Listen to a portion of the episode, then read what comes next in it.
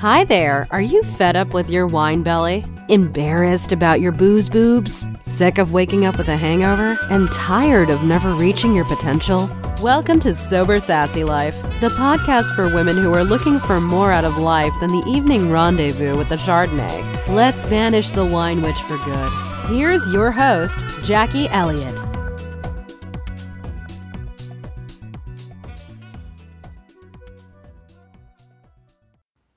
There, welcome to today's podcast.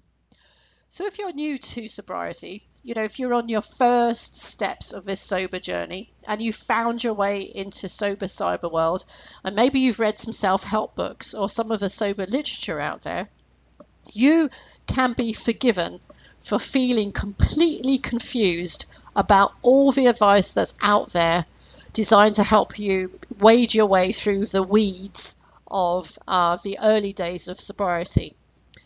And I completely understand that because in my first few weeks of sobriety, I certainly read a lot of conflicting advice, and it was uh, two issues were definitely attracted the most uh, conflicting and, and opposite opinions. And the two issues were firstly that of counting days and secondly, of drinking fake beer or wine. Now, first of all, I want to say that there isn't one right path to sobriety. There isn't um, a one size fits all solution, as you may have heard it said. Uh, and I've said it, and lots of other people have, have, have said it within their blogs. Everybody's path is individual and different. So it's very difficult to measure up against what other people are doing. So, as there is no right or wrong way to do this, at the risk of adding my voice to the confusion, I would just like to tell you what I think and what my experience has has been. So, I counted days when I started. And the reason I counted days is because it gave me a sense of accomplishment. It made me feel good and it kept me on this path because as soon as I got some uh, sober days under my belt, if I was having a bit of a wobble, I would look at my progress and think, oh my goodness, I can't drink wine, I've come so far. Yet I totally understand the argument that we shouldn't be, because after all, if the objective, if the goal is to embrace sobriety and enjoy a sober life without feeling deprived, then you shouldn't need to count the days because, you know, you stop drinking, you're sober, and that's it. What are you counting for? You're just counting to, you know, basically the end of your life. But for me, there was a definite stage. There was the first stages of quitting booze. You know, the first really gritty days when it, I was trying to beat cravings. I was trying to get the wine witch out of um, my head, and I needed every possible strategy to to keep me going as soon as I was in, and I'm going to say about 90 or so days into sobriety, and I had this mind shift, this whole shift in attitude and outlook and perspective, if you like, where I went from feeling that, you know, I wasn't normal and I was depriving myself and I was just facing the rest of my life with resignation because I couldn't drink anymore. I had this complete mind shift to realizing that a sober life is just awesome. It's normal. It's my new normal. And at that point, I didn't need to count days anymore. It just really stopped automatically. I now I just acknowledge, uh, you know, another month goes goes past, but I I I barely acknowledge it. So for me, it was something that was really helpful in the beginning, but now I don't need it anymore. The other thing, uh, which I did regularly in the in again in the first weeks of sobriety, was I did drink alcohol-free beer and wine.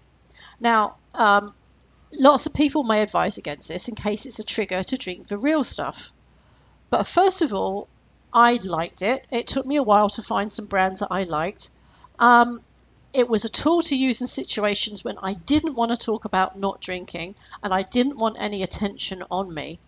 And it it worked in those days. It made me feel like I was giving myself a little treat at the end of the day. And I used a, a wine glass because, you know, I hadn't reverted to childhood. I didn't need to drink everything out of a plastic beaker. And I looked forward to it and I enjoyed it. And I totally understand how it could be a trigger to go back to the real stuff if you're not careful.